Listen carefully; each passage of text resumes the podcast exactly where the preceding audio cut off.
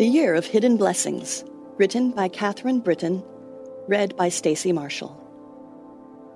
For he wounds, but he also binds up.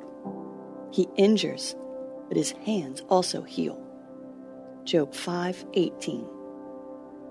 Every good and perfect gift is from above, coming down from the Father of the heavenly lights, who does not change like shifting shadows.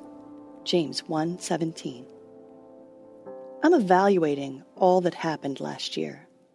I always appreciate the post holiday lull that allows for more quiet reflection, even if I don't go crazy on the New Year's resolutions.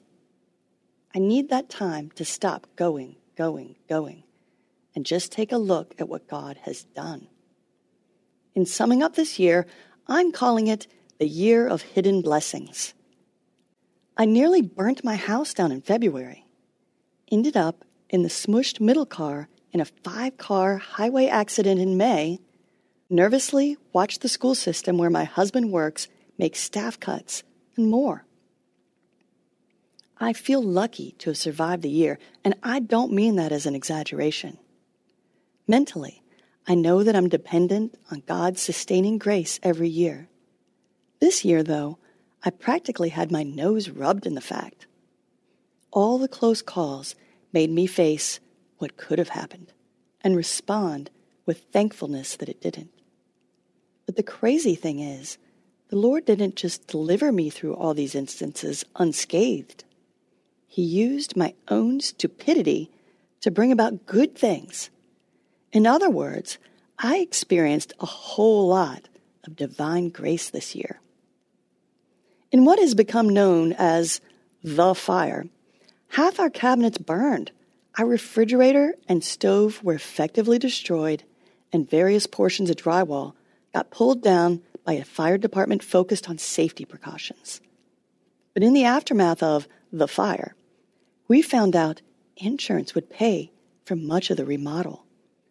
So we went to work installing a much more functional and beautiful kitchen. For me, this was a lesson and how God rescues his people. I'm a results oriented person, so I often struggle with being good enough for God, with earning favor by being a good little Christian. But Christ provides us with the gift of life despite our best efforts to fumble it. As I looked around my soot stained kitchen, knowing that my actions had caused the destruction, and that someone else would finance the essential repairs, believe me, that's humbling. I could go on about the other life scenarios we lived through this year, but you get the idea. In any case, each circumstance began with heartache and a what do we do now cry. Each ended with God making His provision known in funny little ways. Sometimes the situation was made better materially, sometimes relationally, sometimes spiritually. Now I look back on each of those minor catastrophes and see that God was at work. He truly does work for the good of those who love Him. Intersecting faith and life. Everyday mercies surround us. After this year, I'm convinced that God uses every circumstance to bless us. That doesn't mean we'll never suffer or that we'll always come out on top. Instead, it means that He will use our circumstances to bring us closer to Himself.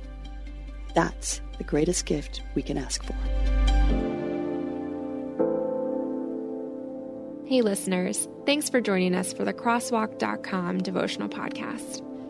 To get all of our episodes straight to your phone during the week, subscribe to this podcast on iTunes or wherever you listen to podcasts.